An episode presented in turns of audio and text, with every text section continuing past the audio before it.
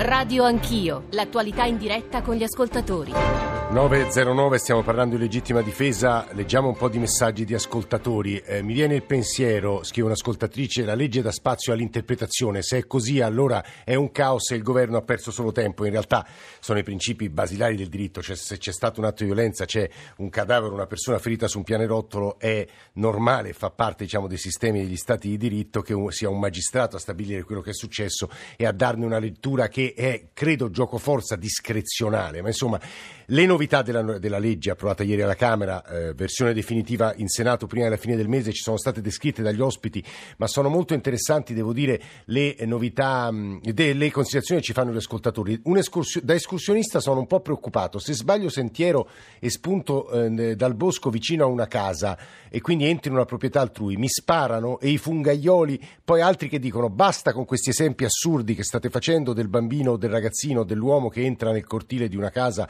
per cercare un pallone, basta citofonare, cerchiamo di evitare questi esempi eh, estremi. Eh, la legge sul, poi molte considerazioni sulle, sulle, armi, chiunque entri e sul rispetto della proprietà privata, devo dire quelle eh, colpiscono, colpiscono molto. Poi per esperienza personale ero rappresentante di Gioielli, il fatto di far pensare alla gente de, de, all'autodifesa attraverso le armi è quanto di più pericoloso possa esistere, se ci sarà un aumento delle vittime sarà dalla parte degli aggrediti, basti pensare agli Stati Uniti dove le armi sono libere ma non per per questo sono diminuiti i reati, bensì sono diventati tutti più eh, cruenti. Sei veloci WhatsApp e andiamo dai nostri ospiti. Ecco i WhatsApp. Ciao Davide da Rimini per la nuova legge, a parte che con la nuova legge non è che tutti a, chi, a cui entrano in casa i ladri uccidono come sembra che vogliate far capire. Io ho una mazza da baseball, mi entra uno in casa, gli spacco le gambe e non vado in galera con la nuova legge perché quello è venuto a casa mia. Si dà un po' per scontato che un ladro che entra dentro un'abitazione lo faccia per rubare un oggettino di valore per poi andare via, quando invece c'è tutta una storia di casi di bande di albanesi che nell'est hanno stuprato, hanno malmenato, quindi diciamo bisogna un po' smetterla di fare i difensori della giustizia eh, così senza tenere in considerazione poi della, de, de, della realtà delle cose. Buongiorno a tutti, Massimo da Grosseto. Ma per la legittima difesa, secondo me questa legge non modifica il testo unico di pubblica sicurezza, per cui detenere un'arma in casa rimane ancora con le vecchie regole. Ma si è mai riflettuto sul fatto di che cosa vuol dire subire un furto? Perché subire un furto è una sorta di stupro psicologico finché le pene non saranno più severe e fatte rispettare fino all'ultimo giorno, è giusta questa legge qui. Ma se è vero, come, come, sento dire, che in Italia non c'è la certezza della pena, avrebbe più senso intervenire su questa parte della normativa? Sottosegretario della Giustizia Jacopo Morrone, buongiorno e benvenuto. Lega. Buongiorno sottosegretario. Ci sente? Sottoseg- ah, buongiorno a lei. I punti messi in luce elencati dai nostri ascoltatori sono i più diversi, è persino difficile eh, provare a dare risposte a tutti. E però un passaggio che ci è sembrato interessante, molto presente e nelle parole di alcuni ospiti e nelle parole di, di alcuni ascoltatori è la legge probabilmente non modifica in maniera profondissima il regime vigente, ci sono delle novità significative, però resterà in parte la discrezionalità del magistrato. Il punto è la creazione di un clima che porterà più armi, più eh, tut, eh, diciamo, sacertà del domicilio, quindi la protezione del domicilio diventa sacra, la protezione di oggetti, con conseguenze negative che si sono viste in Australia e Stati Uniti. È un po' questa l'accusa di fondo che viene mossa. Sottosegretario. Guardi, noi pensiamo che chi è aggredito deve potersi difendere, chi è aggredito all'interno della propria abitazione, quello che è il proprio esercizio commerciale, dove svolge il proprio lavoro, deve potersi difendere, deve essere consapevole del fatto che poi non sarà eh, vittima eh, eh, oltre che dell'aggressione che, che, magari è riuscito a respingere anche così un po' per fortuna, perché diciamo la verità, quando entrano le tre di notte, come dicevano prima alcuni signori con alcuni Whatsapp, eh, loro li hanno chiamati, li hanno eh, extracomunitari, io dico anche delinquenti veri e propri, nel senso che laddove c'è la delinquenza, poi se questo è un extracomunitario, un italiano o altro che mi aggredisce all'interno della propria abitazione, è un delinquente, è un criminale. Il problema è che eh, noi abbiamo reso queste persone che sono difese le abbiamo rese vittime una seconda volta perché oltre che all'aggressione hanno dovuto subire percorsi giudiziari lunghi e costosi eh, che talvolta sono sembrate vere e proprie persecuzioni da un esito incerto perché effettivamente c'era diciamo, una troppo accentuata discrezionalità il giudice potrà fare comunque le sue indagini, verificare effettivamente le condizioni, verificare l'attualità, verificare, ma eh, eh, non si parla assolutamente di armi. Scusi, scusi sottosegretario Morone, ma ha ragione allora Pietro Senaldi, libero, che difende questa legge nel dire che la razio, cioè dietro questa legge in ultima analisi non c'è eh, un, un, inasprimento delle sanzioni che peraltro c'è per alcuni reati di allarme sociale, ma in realtà il punto è quello che alcune persone che si sono difese hanno passato troppo tempo in galera o nell'incertezza giudiziaria, è questo il vero punto? È un cambio di rotta, cioè si mm. fa una, una giustizia più vicina ai cittadini, è un'inversione di tendenza. Eh, fino a questo momento si è pensato al delinquente, si è pensato eh, di tutelare mh, probabilmente quello che mi ha aggredito, noi invece pensiamo, l'aggressore, noi invece vogliamo tutelare l'aggredito in primis, quindi eh, è questo il cambio di rotta importante, noi siamo dalla parte del cittadino che si è riuscito a difendere, mm, eh, come è stato detto mm. giustamente non deve assolutamente, eh, non armiamo nessuno, io personalmente, lo dico proprio mm. con il cuore, mi auguro che eh, eh, sarà così, ma che da domani non ci sarà nessun italiano che andrà a comprare un'arma, anzi io spero che ci siano tanti italiani che come me mm. eh, sperano di non utilizzare mai né l'articolo 52 né l'articolo Guardi sottosegretario, è interessante quanto le detto, io mi auguro che non ci siano italiani che adesso vadano nelle armerie a comprare armi perché su questo poi sentiremo anche la voce di Giorgio Beretta. Resti con noi perché ci sono due voci credo interessanti sì. che possono aggiungersi alla nostra... Chiudo solo, sì. per quale motivo? Perché le persone preposte alla nostra sicurezza mm. sono le forze dell'ordine, sono eh. le forze armate, sono le polizie di Stato e questo governo ha fatto un investimento importante nel capitale umano, nelle nuove assunzioni, nel nuovo organico della polizia per assicurare una maggiore sicurezza, ma la persona che si è trovata, si è riuscita a difendere, dobbiamo condannarla a anni di procedimento mediatico e davanti al tribunale. Non no, è molto chiaro il punto. Uh, un magistrato, ex procuratore capo di Venezia, che eh, ha lunghissima esperienza e che può dirci come la vede lui? Eh, come era ieri la disciplina? Come oggi? Se a suo avviso le cose non tanto miglioreranno o peggioreranno, ma insomma il suo punto di vista crediamo sia importante e rilevante eh, della voce di Carlo Nordio. Buongiorno dottor Nordio, benvenuto. Buongiorno allora, grazie per l'invito. Il punto di vista dell'uomo di diritto, ecco questo è. Ma guardi, al di là delle eh, diciamo così, polemiche politiche che sono fisiologiche, dal punto di vista del diritto, in primo luogo è, è vero quello che, ho lei, che ha detto lei prima, cioè questa legge si inserisce in un solco che non viene rivoluzionato perché rimane nell'ambito di un codice eh, che poi è un codice firmato da Benito Mussolini, è un codice essenzialmente fascista che vede nella legittima difesa quella che si chiama scriminante. In altre parole, eh, è una sorta di reato che viene scusato, che non viene punito e quindi eh, più di tanto non si può diciamo, tirare questa corda. Però Scusi, dottor Nordio, la interrompo pochi secondi. Lei ha detto, eh, vabbè, codice Rocco, legge diciamo, firmata da, dall'allora Presidente del Consiglio Mussolini, e però eh, di regimi democratici simili al nostro ce l'hanno anche loro, non è che sembra una cosa no, fascista. Certo ma, eh, eh, certo, ma tutti hanno, ma è l'impostazione teorica che è diversa. Cioè eh, l'impostazione teorica del eh. nostro codice è la seguente, fino a che punto il cittadino ha diritto di difendersi uh-huh. per non essere punito. Invece l'impostazione teorica dei codici liberali è completamente diversa ed è questa fino a che punto lo Stato ha il diritto di punire una persona che si è difesa da un'aggressione certo. che lui Stato non è riuscito a impedire. Eh. È, è, l'impostazione proprio logica che è completamente diversa. Eh. La nostra rimane perché rimane inserita nel, nell'ambito delle cosiddette scriminanti, tant'è vero che la riforma della legittima difesa già fatta dieci anni fa dall'allora ministro Castelli, ha, anche allora si parlò di Far West, di giustizia fai da te, tutte queste stupidaggini qui, naturalmente noi dicevamo che non avrebbe cambiato nulla perché sarebbe rimasta inserita appunto nell'ambito di questo Questa codice. volta cambierà qualcosa o no? Questa volta cambierà molto perché intanto vi è il vincolo del giudice a tener conto degli stati emotivi e di panico in cui si trova chi reagisce in casa eh. e questo nell'ottica della cosiddetta proporzionalità perché è verissimo che non si può sparare al ladro che entra con una pistola d'acqua per rubarti la biancheria, ma è anche vero che chi di notte si vede una persona entrare in casa non può sapere se ha in mano una pistola a giocattolo mm. e viene a rubare appunto la biancheria o non ha magari armato e eh. viene a violentargli la moglie.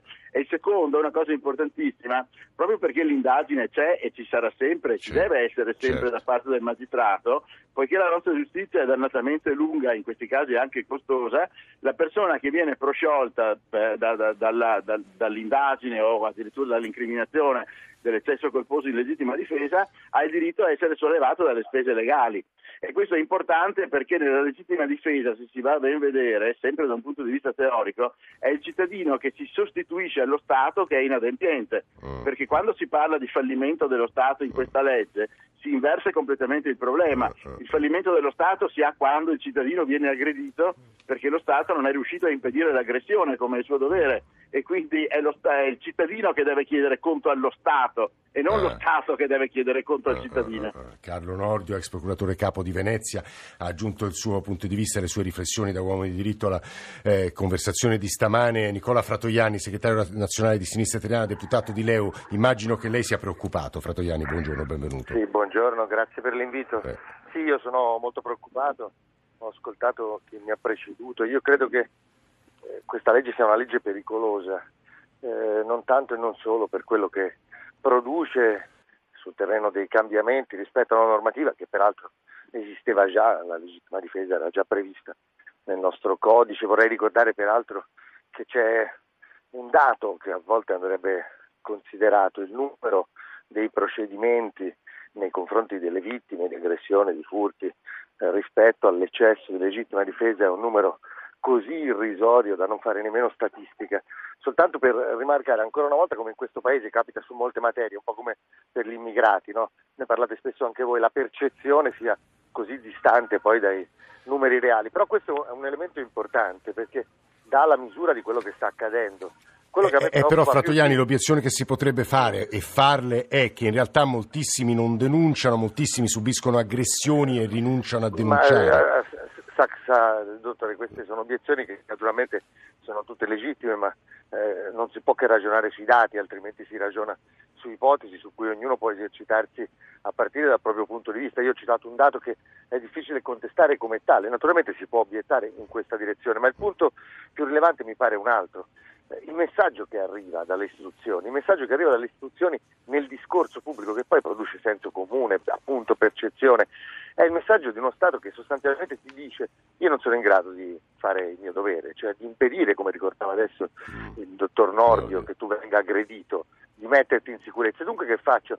Ti dico difenditi da solo. Allora, come si vede, ci sono questioni di merito su cui sarebbe sempre possibile discutere se fosse un po' meno ideologico il dibattito, per esempio il nodo del risarcimento delle spese legali sì, o per sì. esempio il fatto che qualche volta è capitato che chi è stato aggredito ha dovuto persino risarcire chi lo aveva derubato nella valutazione dell'eccesso di legittima difesa. È chiaro che queste sono storture insopportabili nella percezione di chiunque, ma quando si arriva a dire, perché questo è il punto di fondo, che in fondo c'è qualcosa di sacro, la proprietà privata, e guardi, glielo dice una persona come me, non sono credente, quindi maneggio il sacro con sì. grande prudenza e rispetto per chi invece crede. Mm. Eh, io ho imparato, mi hanno insegnato che la cosa più sacra che c'è è la vita e quando si elimina la proporzionalità di fatto, mm. cioè si rende quasi impossibile al magistrato effettuare davvero nel mm. piano delle sue funzioni il suo percorso. Io penso che si mette Cioè lei dice si mette sullo stesso piano un, un oggetto e la vita, è, certo, la proprietà eh, e la vita. Questa è una delle persino, critiche persino più avanti. Eh, sì, una delle critiche presenti anche tra, tra i nostri La privata è sacra. Eh. No, io credo che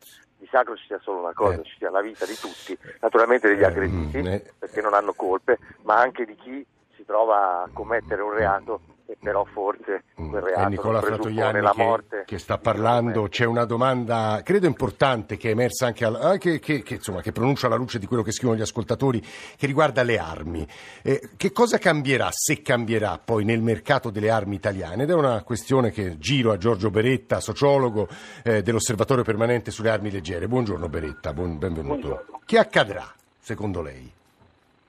Accadrà che molta gente andrà ad armarsi perché eh, non è stato detto, ma va detto con molta chiarezza, la legge prevede che una persona sia, sussista sempre, questa è la parola, il rapporto di proporzione quando una persona eh, con un'arma legittimamente detenuta o, o, altro mezzo idoneo, in questo caso il mattarello, ma nessuno si difende col mattarello, un, usando un'arma legittimamente idonea, difende la propria incolumità o i propri beni. Mm. A questo punto, proprio perché è considerata, eh, questo combinato disposto che non, viene, che non viene preso in esame e che invece andava preso in esame, e cioè la, se si modifica la legge sulla legittima difesa va contestualmente modificata e vanno rese più restrittive le norme che riguardano le licenze per armi. Ma non sono già molto restrittive in Italia, Beretta? E questa, e questa è un'altra delle, eh, delle cose che si pensano ma che non sono vere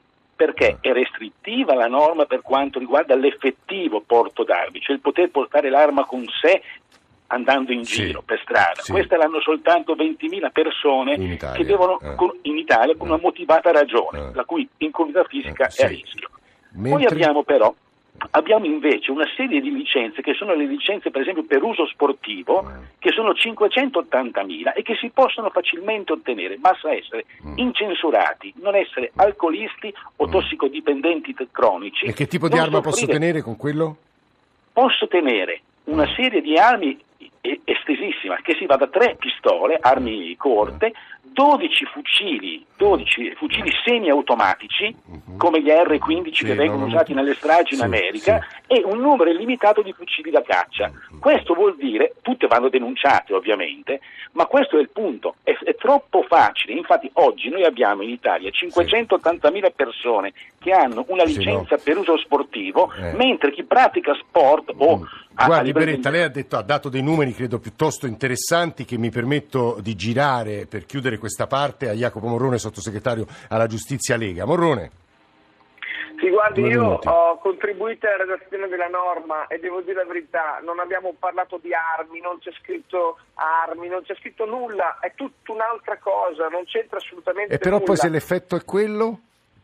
Non, non, può essere in effetti quello, perché vorrebbe dire che lo Stato non sa proteggere il cittadino. Noi andiamo a normare, andiamo a difendere quel cittadino che in uno su mille casi si è riuscito a difendere e lo abbiamo, lo abbiamo, eh, lo abbiamo vincolato per anni davanti a un procedimento, gli abbiamo rovinato la vita, quando in verità in questo momento il pubblico ministero facendo un'indagine, verificando la legittima difesa, lo potrà archiviare in pochi giorni perché effettivamente si è difeso, ha difeso i propri cari. Qui ci sono casi di persone che si sono trovati alle tre di notte, come dicevano anche alcuni WhatsApp, che è la gente, che è il popolo, che è quello che noi ascoltiamo, dove si sono trovati aggrediti alle tre di notte, alle quattro di mattina, ma anche all'una di pomeriggio all'interno del proprio esercizio commerciale da veri e propri delinquenti armati che non venivano lì per, per, prendere un caffè o un cappuccino o scambiare quattro chiacchiere, ma per delinquere, per aggredire la propria persona, i propri familiari. Queste persone si sono difese e noi invece di dare una medaglia le abbiamo condannate al procedimento. Poi magari sono state assolte, eh, perché dopo 7-8 anni sono state assolte,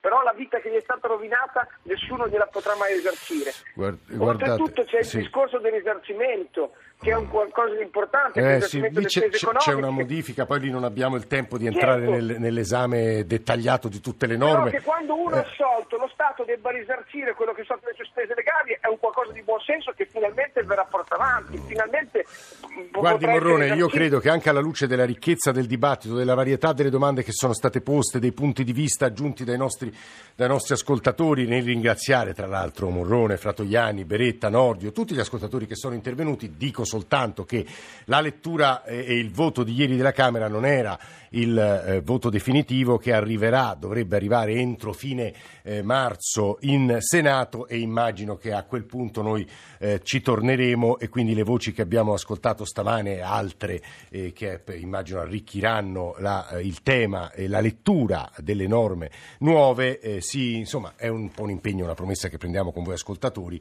si aggiungeranno al dibattito per fornire elementi di giudizio i più pacati e ragionati possibile. Lasciatemi soltanto un minuto finale prima di chiudere la trasmissione per ricordarvi che domani, l'8 marzo, si celebra la prima giornata nazionale della radiologia eh, senologica ed è un'iniziativa promossa dalla Società Italiana di Radiologia Medica e Interventistica in collaborazione con il Ministero della Salute e ovviamente con la collaborazione eh, di noi eh, della RAI. È una campagna di sensibilizzazione, c'è un numero verde che potete chiamare per ricevere ricevere informazione sulla prevenzione dei tumori mammari e il numero verde è il seguente 800 282 462, lo ripeto 800 282 462. Eh, è inutile che io ribadisca l'importanza della eh, prevenzione, ma credo che in questo caso è eh, molto significativo eh, che venga fornita la possibilità di